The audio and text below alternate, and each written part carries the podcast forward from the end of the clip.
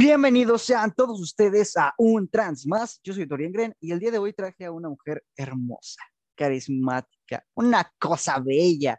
Y justamente vinimos a hablar de los mitos de la transición. Pero antes de entrar al tema, quiero que conozcan a esta hermosa persona. Por favor, preséntate, dinos quién eres tú. Mi nombre es Jocelyn y soy simplemente Jocelyn, pero si vamos a poner etiquetas, mi nombre es Jocelyn, orgullosamente una mujer transgénero, activista, conferencista y educadora social, presidenta de una organización que se llama Orgullo Ecatepec, o sea, defensora de derechos humanos. Yo les digo que es una superheroína esta mujer.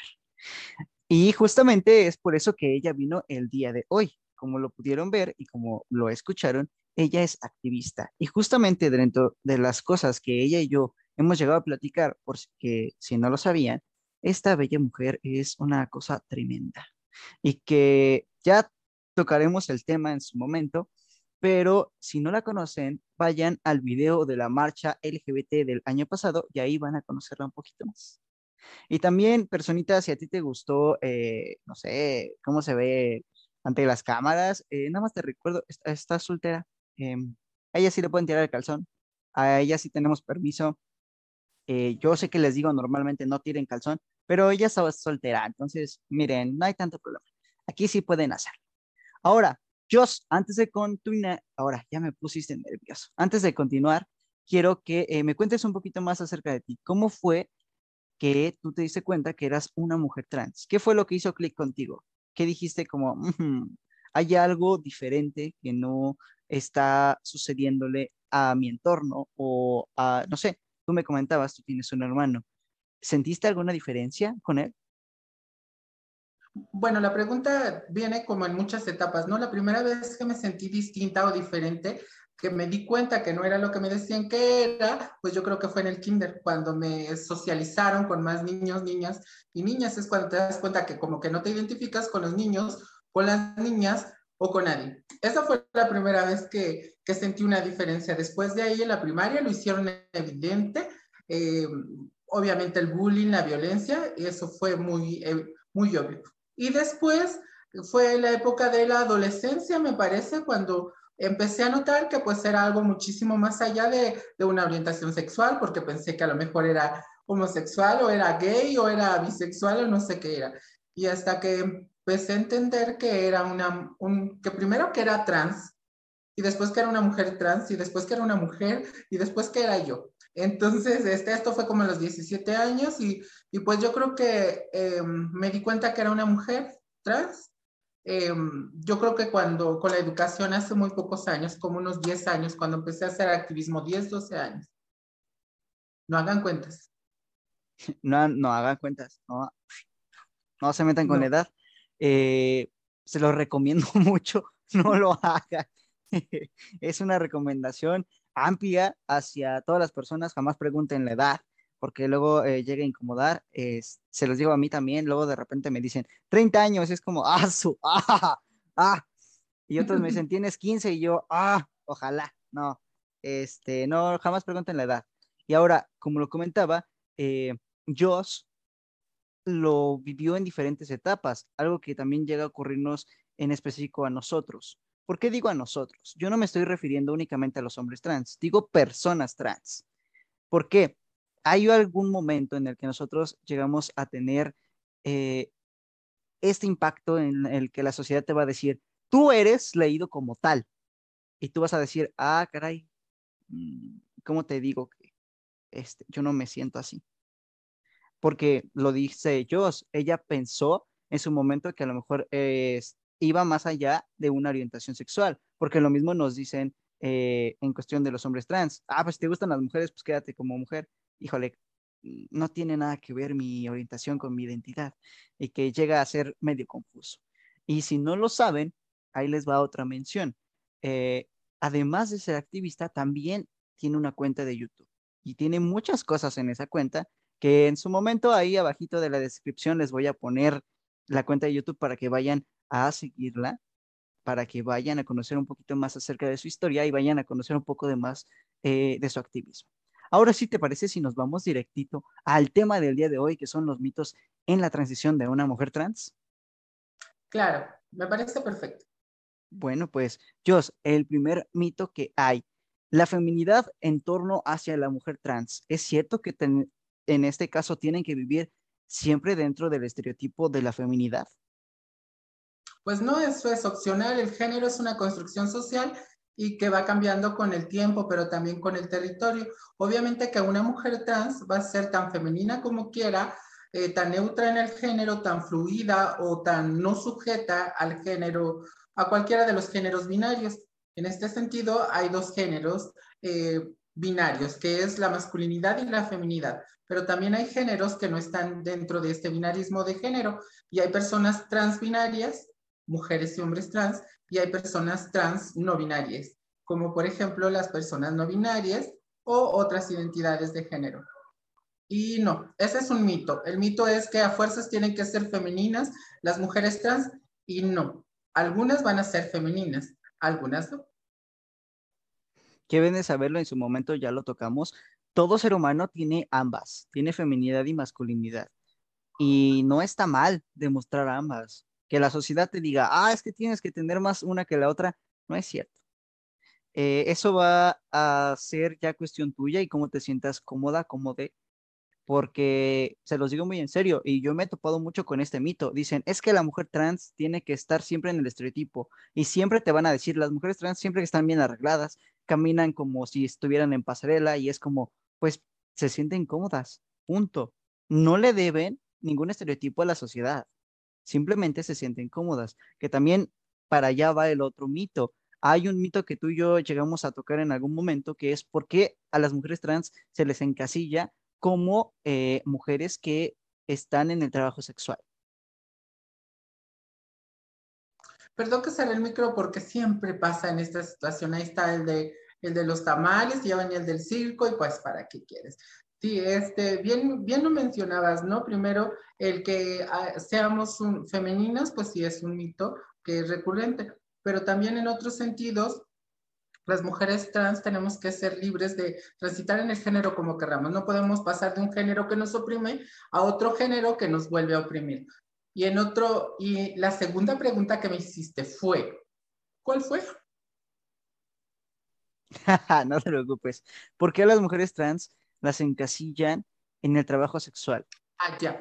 Entonces, eh, estamos hablando de temas de inclusión laboral y también de exclusión social y una violencia sistemática y estructural que vivimos eh, las mujeres trans. Obviamente las mujeres trans, al ser eh, mal generizadas, mal asignadas en el sexo y en el género, después de ahí empiezan a perder derechos. Son excluidas en ocasiones de lo familiar, también en el ámbito social, en lo educativo, y cuando tiene este impacto en, en todo este camino que estoy recorriendo, pues también obviamente lo va a tener en, en el ámbito laboral porque aunque existan posibilidades de eh, tener trabajos, trabajos con inclusión y con apego a derechos humanos, pues no lo hay.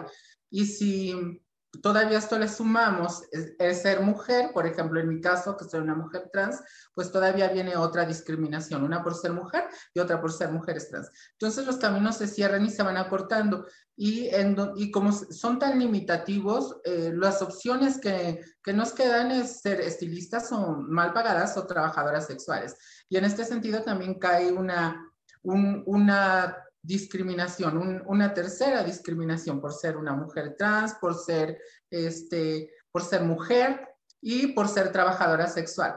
Obviamente que si vamos a profundizar sobre el tema de, desde el feminismo, el tema del trabajo sexual y la cosificación de las cuerpos de las mujeres para la utilización de el, em, del cliente, del hombre que está pagando porque él tiene el poder, porque tiene un privilegio dentro del ámbito económico y laboral que puede aparte pagar la cuerpa de una, de una trabajadora sexual, de una mujer, una mujer que está en ventaja y desigualdad en el género que él. Entonces, partiendo desde ahí, pues sí, claramente que este que pues tendríamos que trabajar algunas, unos posicionamientos son el evolucionar este, el trabajo sexual y otro sería el apegarlos a, apegarlo a derechos humanos. Entonces yo creo que el punto sería que cada persona, cada mujer tenga la libertad de elegir en dónde quiere estar y si alguna quiere estar en el trabajo sexual, es importante que se le proteja en todos los sentidos. Que vaya, tú lo comentabas y yo también me he llegado a topar con eso.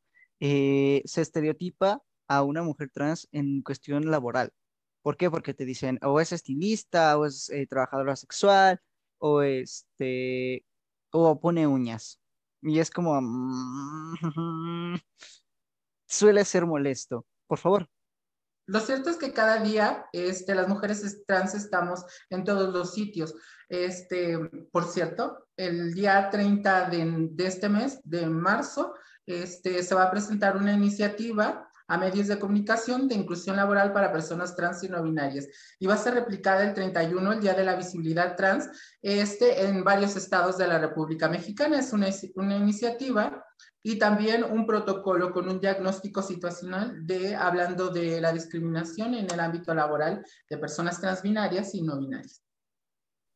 Ya lo escucharon, ahí les dejaré todos los datos en su momento. Les prometo hacerle una entrevista específicamente del tema para que ustedes lo tengan y conozcan más acerca de la iniciativa. Y justamente es importante. ¿Por qué? ¿Por qué vamos a hablar de esto? Es muy importante hablar de la visibilidad trans. Y esto me van a decir, ¿y, esto para qué o, o por qué? Muy fácil. La visibilidad trans debe de existir Recuerden lo que les dije en un episodio anterior. Si tú no hablas, nadie te escucha. Y a pesar de que de una u otra manera ya somos visibles, no lo somos del todo. Las mujeres trans han tenido eh, de una u otra manera más visibilidad, sí, pero ha sido tan mal generalizado ser una persona trans que a pesar de que ellas son más visibles, a ellas las catalogan en más cosas. Al hombre trans no lo visibilizan, ¿por qué? Porque tenemos este llamado cispassing y justamente para allá va el otro mito. ¿Por qué tiene más posibilidad una mujer trans que tiene cispassing de tener un trabajo, pongámoslo así, eh, con una mejor paga, a, al contrario de una mujer trans que no tiene cispassing? Yo creo que también esos son mitos, porque al final de cuentas las mujeres trans, teniendo passing o no passing, este, este, vivimos en un contexto de discriminación, violencia y está eh, transfeminicidios. Eh, el passing, pues recordemos que, que, podríamos hablarlo, ponerlo en otro contexto de la interseccionalidad, por ejemplo, este, las personas afrodescendientes, cuando hay unas relaciones entre una persona supuestamente atribuida a lo blanco y atribuida a lo negro, entonces eh, cuando tienen un bebé y este, y este bebé no sabemos de dónde, en este sentido de identidad o pertenencia, o qué tan pasable es por una persona blanca o qué tan, persona, tan pasable es por una persona afrodescendiente, ¿no? Entonces, este passing, pues no creo que en algún sentido este, pueda facilitar, en, si es aplaudido, de hecho siempre nos dicen, ¡Ah, es que tú sí pareces mujer, ah, es que tú eres tan femenina, uy, no, es que este, tú hablas como mujer. Y, en este sentido se nos ha hecho creer que entre menos parezcas lo que hoy yo estoy tan orgullosa de ser, eh, perdón por el ruido, este, más soy aplaudida. Entonces, eh, yo creo que eh, la discriminación no va a disminuir por, por, esta situación. Pero sí, los estereotipos de género son muy fuertes y también tienen un impacto a veces muy negativo en la vida de las personas trans. Y la visibilidad te hace educar de entrada. La visibilidad te hace existir. Si no hay visibilidad, no hay igualdad. Entonces, por eso tan importante en que las personas trans nos visibilicemos y eh, demos existencia a nuestro, a nuestro existir. Que es importante marcarlo y lo acabas de decir. Eh, y para allá va el otro mito que se va a tocar. Se aplaude demasiado cuando entras en el estereotipo. Por eso eh, lo comentabas. Cuando, ay, es que hablas como mujer, ah, es que sí pareces mujer, ah, ¿qué te pasa? O sea, de eso no se trata. Y lo mismo ocurre eh, mucho con los hombres trans. Ah, es que tú sí pareces hombre.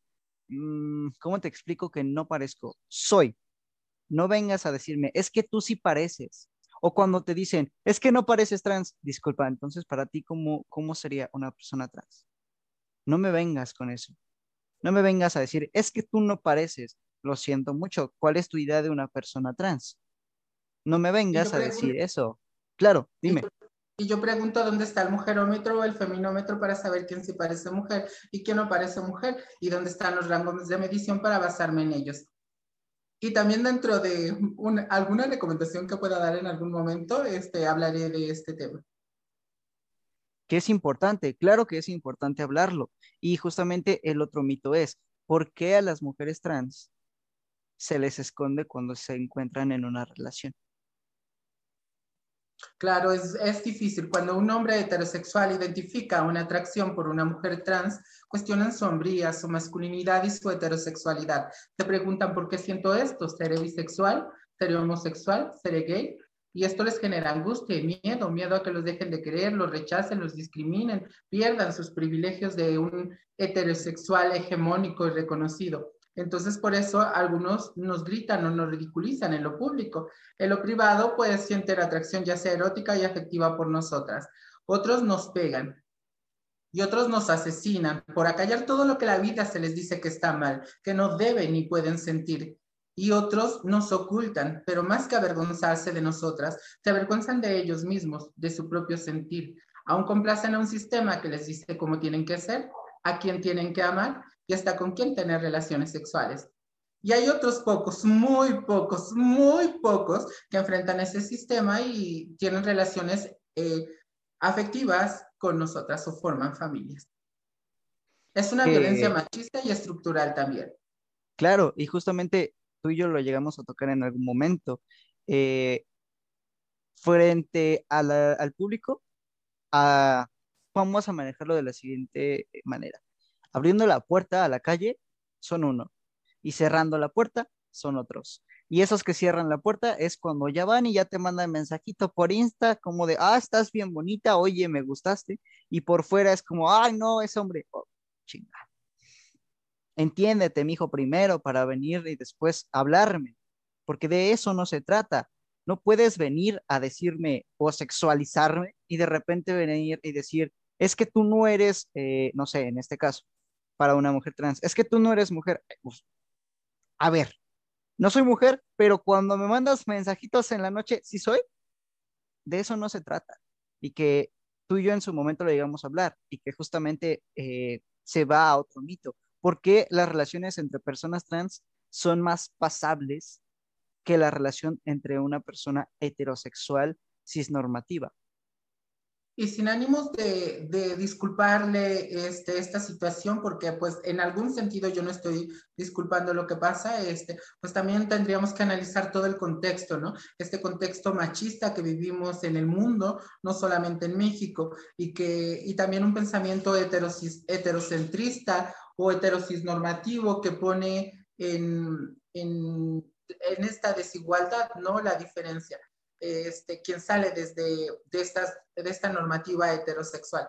Entonces podríamos decir, no, pues este, ¿cómo se atreve? ¿Cómo hace eso? Pero pues también tenemos que pensar todo lo demás. Y en este sentido, sí, son distintas las violencias. Esta violencia eh, la hemos vivido las mujeres trans, porque aparte del abandono, de la exclusión, de ser eh, el secreto, de ser las ocultas, de que ellos dicen, eh, soy discreto, se, se, hacen llamar, a nosotras somos la otra, la que van a visitar después de que dejan a la novia, o este, por ejemplo, van y cuando son descubiertos, también vienen otras violencias, porque si eres su vecina o si eres amiga de, de la mamá o del papá, pues van contra de ti porque dicen es que tú eh, induciste a mi pobre querubina mi bendición. Este, justifican el hecho y siempre una es la que sale más arrastrada dentro de todas estas violencias. Y pues yo creo que esto también tiene que cambiar y esto es importante que los hombres que dicen sentir atracción por las mujeres trans, pues también que se visibilicen, que se hagan existir y que empiecen a trabajar sus propias violencias.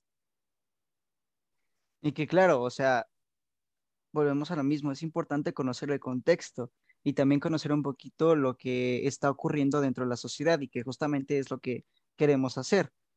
Y justamente... Eh, llega a ser un poco molesto el hecho de que la sociedad ha marcado tanto cómo es nuestra vida, que cuando queremos cambiarla, la violencia viene directamente hacia nosotros. Y justo lo que ocurrió eh, no hace mucho con Natalia, Natalia Lane, y jamás en la vida hubiéramos esperado que se hiciera tan viral y que ponemos en pauta algo. Ella es una mujer reconocida, ¿Qué pasa por aquellas que no son reconocidas y no se les dio la visibilidad que ocurrió con Natalia? Esas violencias que viven las mujeres trans en cuestión, sea o no sea una trabajadora sexual y que él, la persona que supuestamente, vamos a manejarlo en pareja, eh, dice que te ama, te violentiza solamente porque la sociedad le dice, es que está mal lo que estás haciendo, ahí, ahí ya es un peligro. Y nosotros corremos peligro. No solamente manejémoslo como es porque soy una persona trans, también se sufre violencia porque son mujeres y dentro de ello, algo que no se dice y que no se cuenta es que los hombres trans tenemos algo que se llaman privilegios y que no lo vemos. Muchos no lo ven. Dicen, pues es que qué privilegio voy a tener. Si tienes un privilegio, porque ante la sociedad tú ya, tú ya eres visto como un hombre, entonces eres un hombre y no te voltean a ver. Y a ti no te van a pedir algo más. Sin embargo, a las mujeres trans sí las voltean a ver más y dicen, a ti te voy a pedir que seas femenina, que camines así, que seas así. Y al hombre trans lo único que le dicen es como, tú eh, ya, pues eres un vato. A mí jamás en la vida me han dicho nada al respecto. De mí piensan que soy gay. Jamás han pensado que soy trans. Jamás han cuestionado si soy una persona trans. A mí no me piden nada. Bueno, yo en ese sentido podría decir que de tanto así como privilegio, pues no sabría si es verdad que los hombres trans vivan en un privilegio, ¿no? Eh, si pasan a un género con privilegio, eso sí es evidente, y si todavía pasan desapercibidos, pues, pues más aún, ¿no? Pero si se, si cuando hablábamos del tema de visibilidad, este, cuando es evidente que es una persona trans, pues vuelve a toda esta violencia transfóbica, este, a, a violentar a la persona. Y que eh, algo que tampoco se habla y que justamente para allá iba la pregunta anterior es, Jos, ¿por qué ante la sociedad dentro de la comunidad LGBT, por qué es más aceptado que las personas trans estén en pareja que cuando volteas a ver y dices, ah, es una persona trans con una pareja que si lo ponemos así, no sé, un hombre trans con una novia es una pareja heterosexual. ¿Qué ocurre cuando es una mujer trans y un hombre trans? Sigue siendo heterosexual. ¿Por qué se ve tanto esa diferencia y por qué no dicen simplemente son una pareja hetero? ¿Por qué no lo cachan de la misma manera?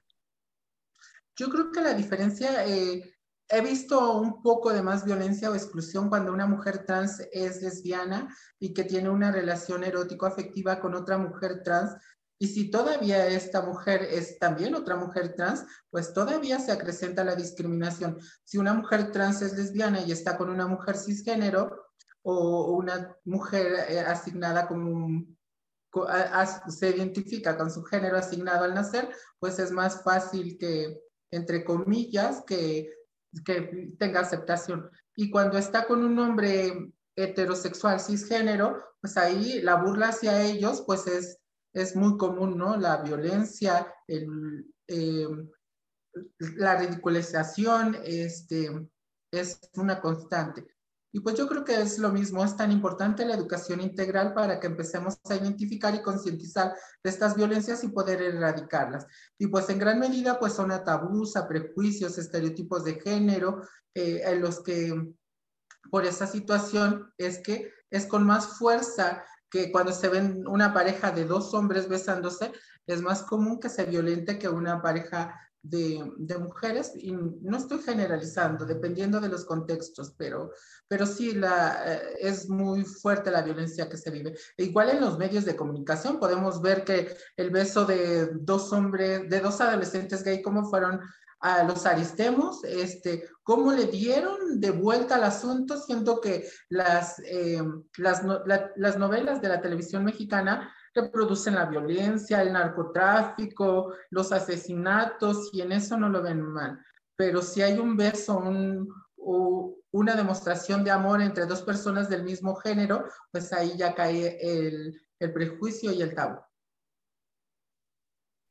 que se hablaba mucho y que se nota eh, la discriminación que se vive, y lo acabas de decir. Eh, algo que te dicen, a mí en su momento me lo dijeron, no sé si a ti te lo llegaron a decir, a mí mi mamá me decía, bueno, pues si te gustan las niñas, pues te hubieras quedado como niña. Y yo como, híjole, ma, este, así me gustaron los vatos, yo soy un hombre, y no tiene nada que ver mi orientación sexual con quien yo soy, que también eh, llega a suceder y que ocurre mucho y catalogan mucho a las personas trans. Te piden que si transitaste de un género al otro, que seas heterosexual. Y es como, híjole, ¿cómo te lo explico? Eh, eh, mi identidad no tiene nada que ver con mi orientación sexual. Eso no tiene absolutamente nada que ver, pero la gente no lo entiende y me he llegado a topar con ello demasiadas veces. La gente cree que es lo mismo y que ya hice un episodio hablando de ello y que creo que no le es suficiente. Y que también llega a ser un poco molesto el hecho de que dicen, ah, pues es que tú deberías de educarme. No, yo lo siento mucho, yo, eh, yo no vengo a educarte. Yo te pido a ti, persona que nos estás viendo y escuchando, que investigas, que conozcas, que aprendas. No te vengo a educar yo, porque yo no tengo la verdad absoluta y de eso no se trata. De eso no se trata un trans más. Y que cada quien se haga responsable de sus propias ignorancias y violencia. Así es, no puedo decirte yo, ah, es que, eh, no sé, una persona llegó y dijo, pues yo sé todo lo que sé por un trans más. Qué padre, de verdad sería hermoso que lo dijeras, pero también me gustaría que dijeras, y yo cuestiono un trans más porque leí esto, perfecto, a mí también me ayudas a crecer. Yo no les tengo la verdad absoluta. Yo también estoy aprendiendo. Y Dios lo tiene en cuenta. Y se cree que cuando una persona transita dentro del género, pues va a transitar con todo, ¿no? Hasta con la, orientación sexual o con las prácticas sexuales, como que tenemos que jalar con la misma mochila para entrar otra vez a otra hegemonía de, del binarismo, ahora ya entras a lo femenino y tienes que replicar todos los estereotipos, la orientación heterosexual este, eh, que nos manda estos mandatos, ¿no? Y que también hay un mito que, abarca tanto a hombres como, eh, como mujeres trans y que creo que es importante que se toque. Dios, ¿es cierto este mito que habla que toda mujer trans quiere realizarse la vaginoplastía? Pues, este, no, también sí es un mito, porque si fue, eh, no todas las mujeres trans buscan una resignación genital, eh, una vaginoplastía o vulvovaginoplastia. Solamente eh, las personas transexuales comúnmente que no se identifican con sus genitales o alguna otra persona transgénero que tampoco se llegue a identificar con sus genitalidades, que buscan una resignación eh, genital. Pero no, esa también es una mentira porque muchísimas mujeres trans no necesitan ni requieren una operación genital.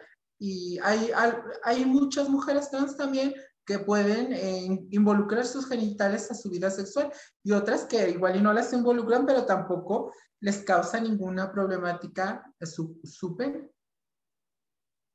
Que es importante, y siempre se los he dicho, es importante decir el nombre completo. ¿Por qué?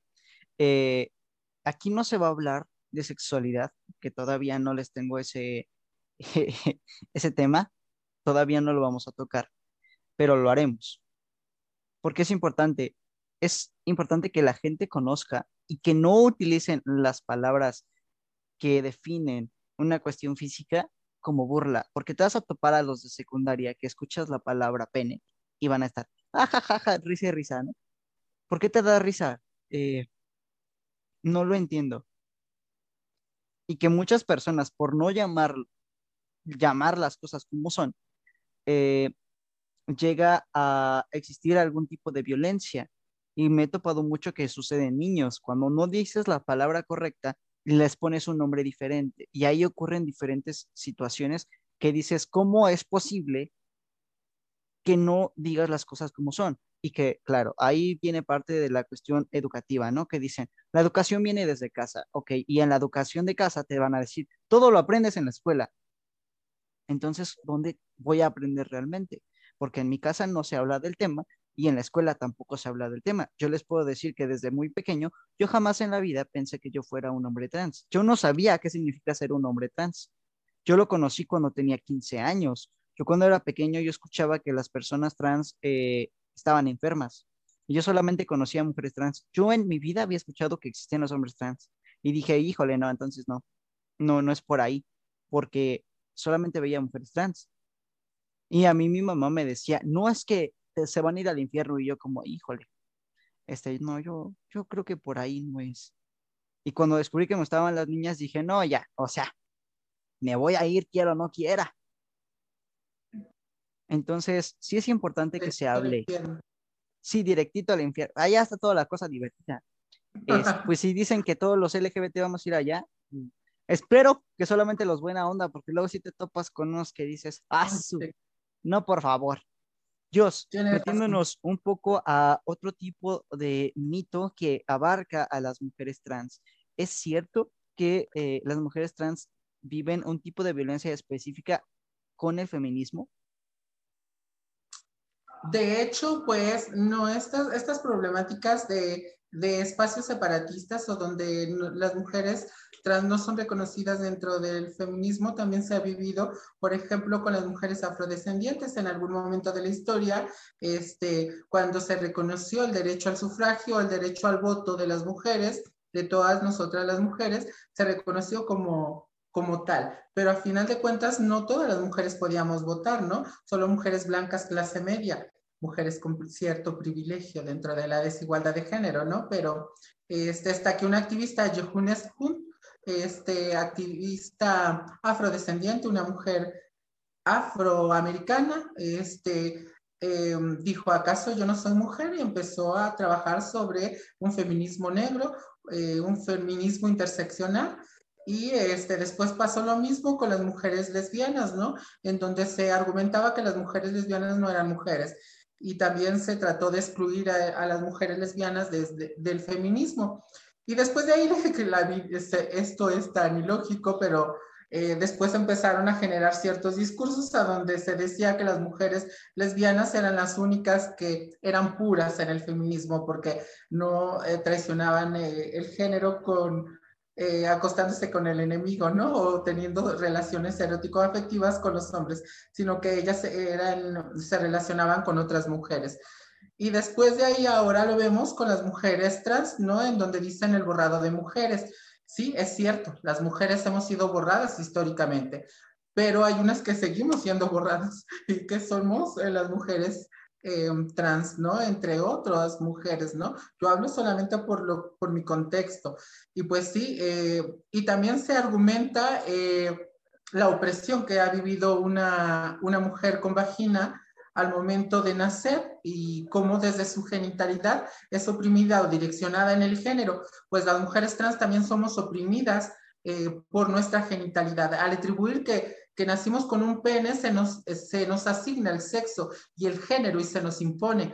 Al, al vernos eh, o reconocernos como mujeres con pene, también sufrimos violencia en la pareja, en la violencia sexual, pero también exclusión de espacios como este tema, el feminismo, o entrar a un baño, un baño público donde dicen no, porque su genitalidad no se ajusta con lo que yo coincido que es ser mujer. Y reconozcamos que pene no significa hombre. Primero, pene es una extensión del cuerpo, como lo es un dedo, un brazo o una pierna, así de simple. Y pene, hay muchas mujeres que tenemos pene, por ejemplo, las mujeres trans.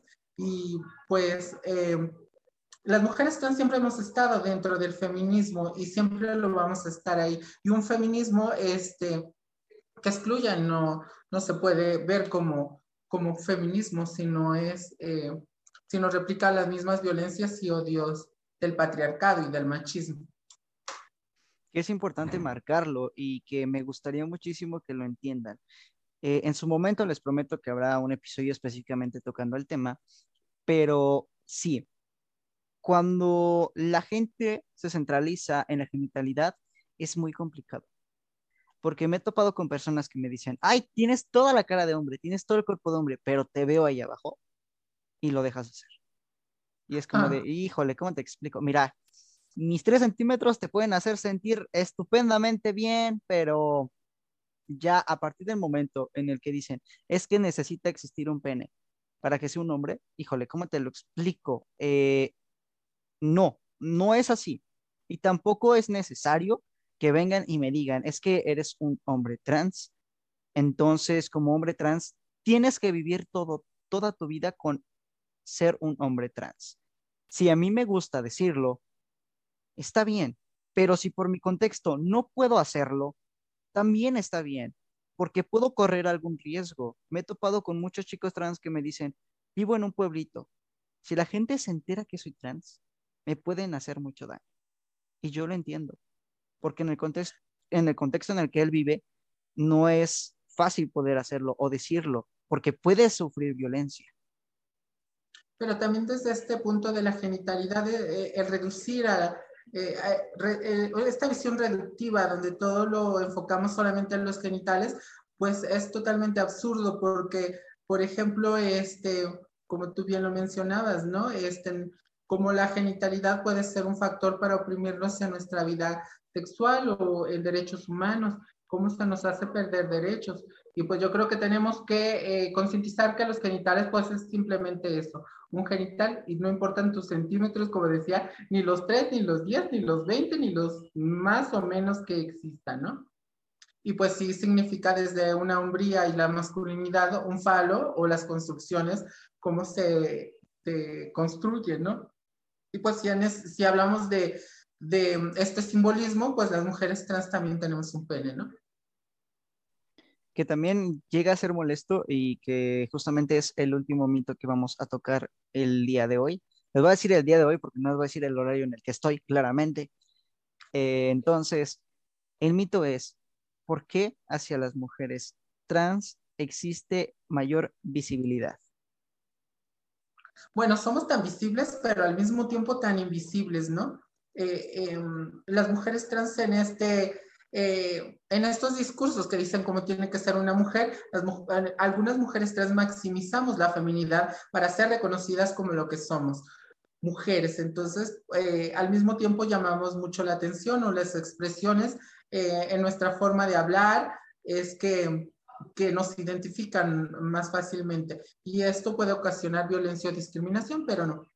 Eh, hay de todo. La enorme diversidad humana este, es mucha y, y personas, eh, mujeres trans, mujeres cis, eh, mujeres intersexuales, mujeres de todo tipo, este, pueden ser o no este, llamativas, no solamente las mujeres trans. Les voy a decir algo y en su momento yo lo llegué a pensar. Yo solamente conocía a las mujeres trans y yo me viví en un contexto en el que yo estaba metido en un estereotipo. Hacia mi familia, las mujeres trans eran mujeres trans que trabajaban o en una estética o ponían uñas. Y de repente ibas a Tláhuac y te decían, ay no, vela bien, vela bien, es hombre. Y es como, yo decía, ¿por qué si yo estoy viendo una mujer, para ti estás viendo un hombre? Yo, yo no le entiendo, yo no estoy entendiendo lo que tú estás viendo. Y luego llegaba a casa y me decían, no, pues es que siguen siendo hombres. Y es como, yo estoy viendo una mujer, yo no entiendo dónde en tu contexto me estás diciendo eso, yo no lo estoy viendo de esa manera. Y que también entra a muchas cosas, y tú lo dijiste, son visibles y a la vez invisibles, porque ante la sociedad siempre van a oprimir algo que no sea algo que esté dentro de su norma. Si tú no entras en la masculinidad, ah, entonces ya te dicen, eh, que eres un hombre homosexual. Si tú no eres suficientemente masculino para ellos, eres homosexual. Si en, dentro de la cuestión de una mujer, si eres más masculina que femenina, ah, entonces eres lesbiana. El estereotipo siempre ha existido y nos oprime de muchas formas y que también te encasilla en muchas otras. Y bueno, Jos, para ir cerrando un poquito, ¿qué más te gustaría decirles a aquellas personitas que nos pusieron estos mitos para platicarlos eh, en esta bella emisión. Pues bueno, a mí me gustaría muchísimo hablar del tema educativo, ¿no? Es sumamente importante que busquemos información. Como mencionaba anteriormente, la ignorancia es la que genera violencia y discriminación. Y pues si empezamos a educarnos, pues también podemos eliminar todo este tipo de violencias, ¿no?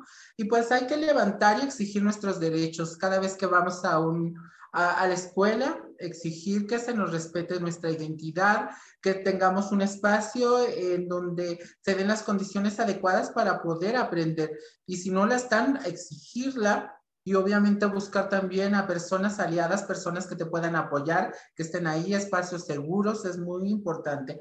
Y también decirles que la tranquilidad es algo que tenemos que trabajar, ¿no? Eh, el estrés, la angustia, el dolor que viven las personas trans adolescentes, eh, LGBT en todos sentidos, pero en específico, este, eh, adolescentes trans, yo creo que tendríamos que buscar ahí en internet manejo de, de, los sentimientos, de, de, de, la angustia que se genera, ahorita más la sumamos con COVID, eh, yo creo que hay que trabajar muchísimo y hay que buscar nuestra, nuestra felicidad, estar sumamente contentos porque, o contentas, o como quieras eh, mencionarte, porque la vida es muy bonita. Entonces, habríamos que vivirla intensamente y disfrutarla y no permitir que alguien eh, venga y, y haga lo contrario, ¿no? Entonces, por eso acércate a personas positivas, trata de seguir o construir qué mundo es el que quieres y pues ves sobre de él y pues dentro de ese camino que va recorriendo siempre señala tipo de violencia, ¿no? Como ahora lamentablemente lo que estamos viviendo en nuestro país, un contexto de violencia generalizada y normalizada, pero también lo vemos en otros países como la guerra de ahorita este, en Europa y en, y en Rusia, pues creo que es lamentable. Bueno, todavía no está Europa, pero ya va a ser parte de Europa, Ucrania, espero que justamente para ir cerrando esto, eh, yo se los pedí en un episodio anterior. Eh, busca tu felicidad. Yo sé que a veces te va a costar trabajo y que vas a tener momentos y crisis. Y yo te entiendo, porque yo he pasado por ello. Y lo único que te pido, y te lo digo a ti, personita que nos estás viendo o escuchando, y me lo digo de la misma manera a mí, no te rindas, no te rindas. Sé que va a existir contextos en los que digas, ya no puedo, pero no te rindas. Solamente te pido un día más, un día más. Te lo voy a decir todos los días para que te quedes. Por favor, no te rindas, porque yo entiendo y hemos vivido en un contexto hace un par de días en el que la transfobia cobró otra vida. Yo no quiero volver a ver esas noticias. Yo no quiero toparme con estas noticias, porque es muy doloroso. Yo no quiero volver a pasar por ello. Y no quiero que las demás personas pasen por ello. Y ahora sí, vámonos a otro contexto para que ustedes no se me depriman y no se me pongan tristes. Jos, una recomienda trans. ¿Qué nos recomiendas? ¿Una película, una serie, eh, algún libro que hayas leído y que te haya gustado? Pues mira, hay dos recomendaciones, pues yo creo que una ya lo conocen, ¿no? Este es Pose. Bueno, de hecho son dos, una es Pose, este es un contexto de mujeres trans este, en Estados Unidos. Es una, una serie eh, protagonizada por, por actrices trans, que eso es muy importante, pero también que enmarca muy bien en los contextos de, de vida que hemos pasado las, las, mujeres trans en específico y también de nuestros aliados este, eh, de lucha LGBTI, LGBI, pues que también ahí se visibilizan otros temas como el VIH, etcétera. Entonces yo les invito a ver estas dos este, temporadas de Pose, que son geniales. También hay otra serie por ahí también en Netflix, no sé si todavía está, que es Merly, em, y eh, también es con perspectiva de género y es muy buena. Eh, también se la recomiendo. Y ya que estamos hablando de estos temas, vamos a una lectura de Judith Butler hablando de la performatividad. Este, esto puede ayudar muchísimo al tema que hemos mencionado de la expresión del género y si tenemos que ser femeninas o no tenemos que ser femeninas o si eh, la feminidad este, o la masculinidad eh, o cómo el género se crea como un efecto de verdad para poder este, oprimir a las personas. Y pues de ahí ponemos en evidencia que, eh, que la naturalidad de la feminidad pues es una copia de lo que nos han dicho que es lo femenino o el género. Y, este, y pues eso les recomendaría que nos echáramos por ahí unas lecturas. Bueno, yo les voy a voltear eh, la moneda. ¿Por qué? Eh, yo les he recomendado como unas 15 veces, si no mal recuerdo, a Pose. ¿Por qué? Pose o Pose, como eh, es conocida aquí en México, es una serie muy, muy buena y vas a entender muchos contextos y vas a llorar y vas a reír y vas a sufrir. Te lo juro que te va a gustar. Es una de las mejores series que yo he visto. Yo no la había visto, yo vi que estaba en Netflix y de repente un día dije, ¿por qué no? Quiero saber por qué hay tanto revuelo, por qué les gusta tanto. Y después de verla dije, mi vida cambió completamente.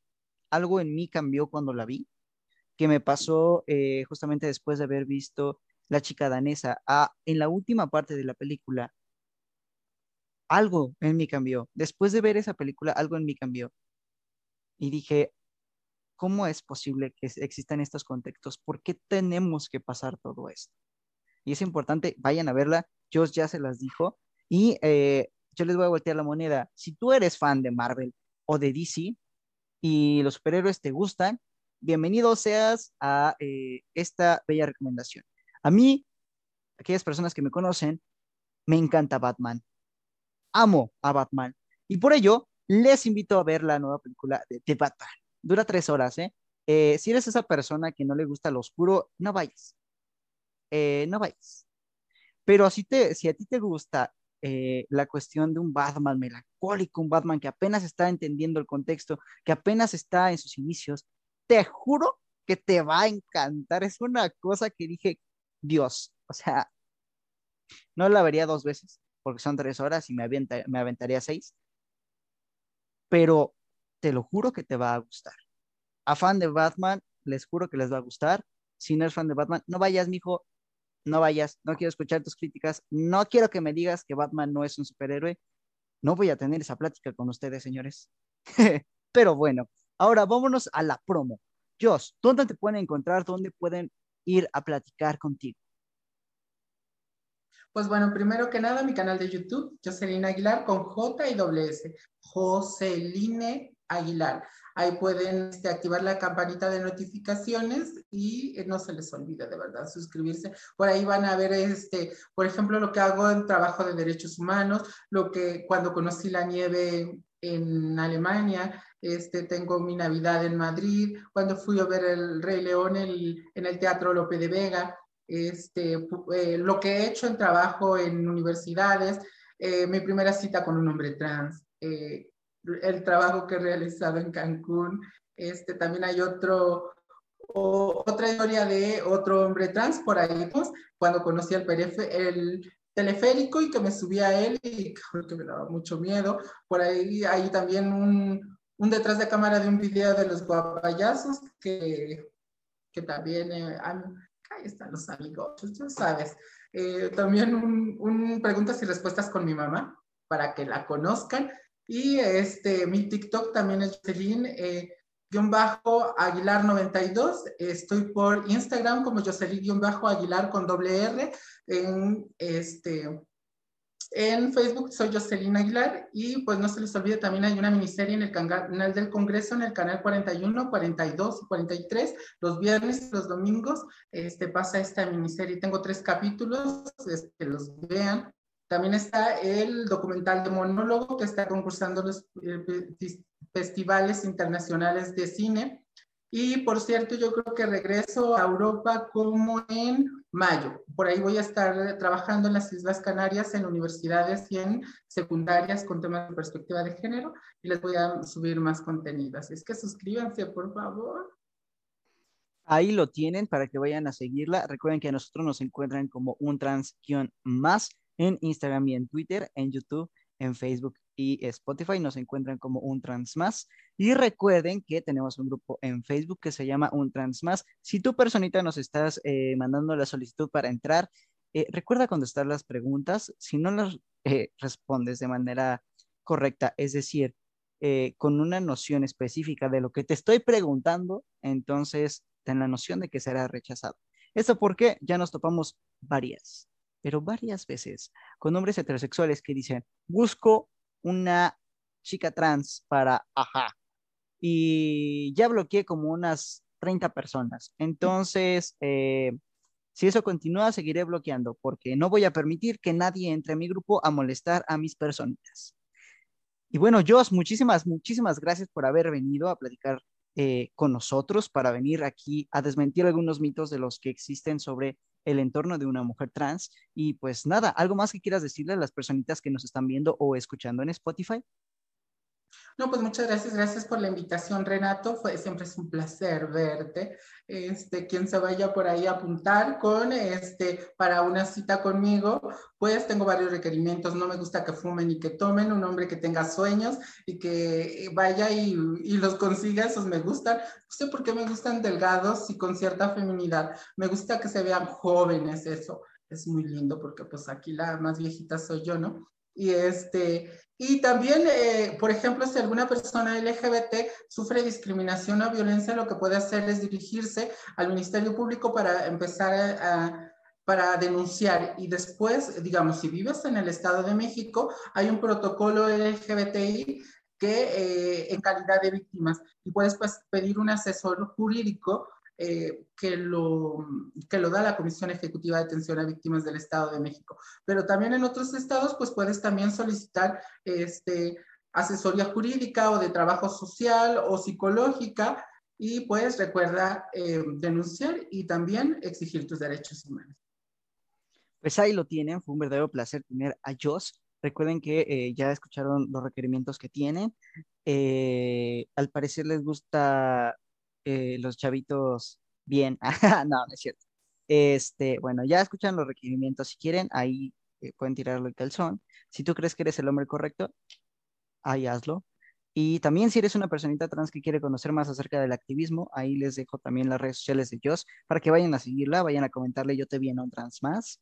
Y pues nada, muchísimas gracias. Recuerden que yo soy Dorian Glenn, ella es Jocelyn Aguilar. Vayan a seguirla, recuerden que es una muy, muy, muy buena activista. También la pueden ir a ver a un eh, episodio que tuvo con nosotras. Entonces, eh, por favor, vayan a eh, ver todo lo que ella ha estado realizando ella. Y pues nada, que tengan un, un buen fin de semana, si es que nos están escuchando en fin de semana, que tengan un buen inicio de semana, si nos están escuchando inicio de semana, y si no, recuerden que yo soy Dorian Gren, ella es Jocelyn Aguilar, y nos vemos en el siguiente episodio. Cuídense mucho, bye bye.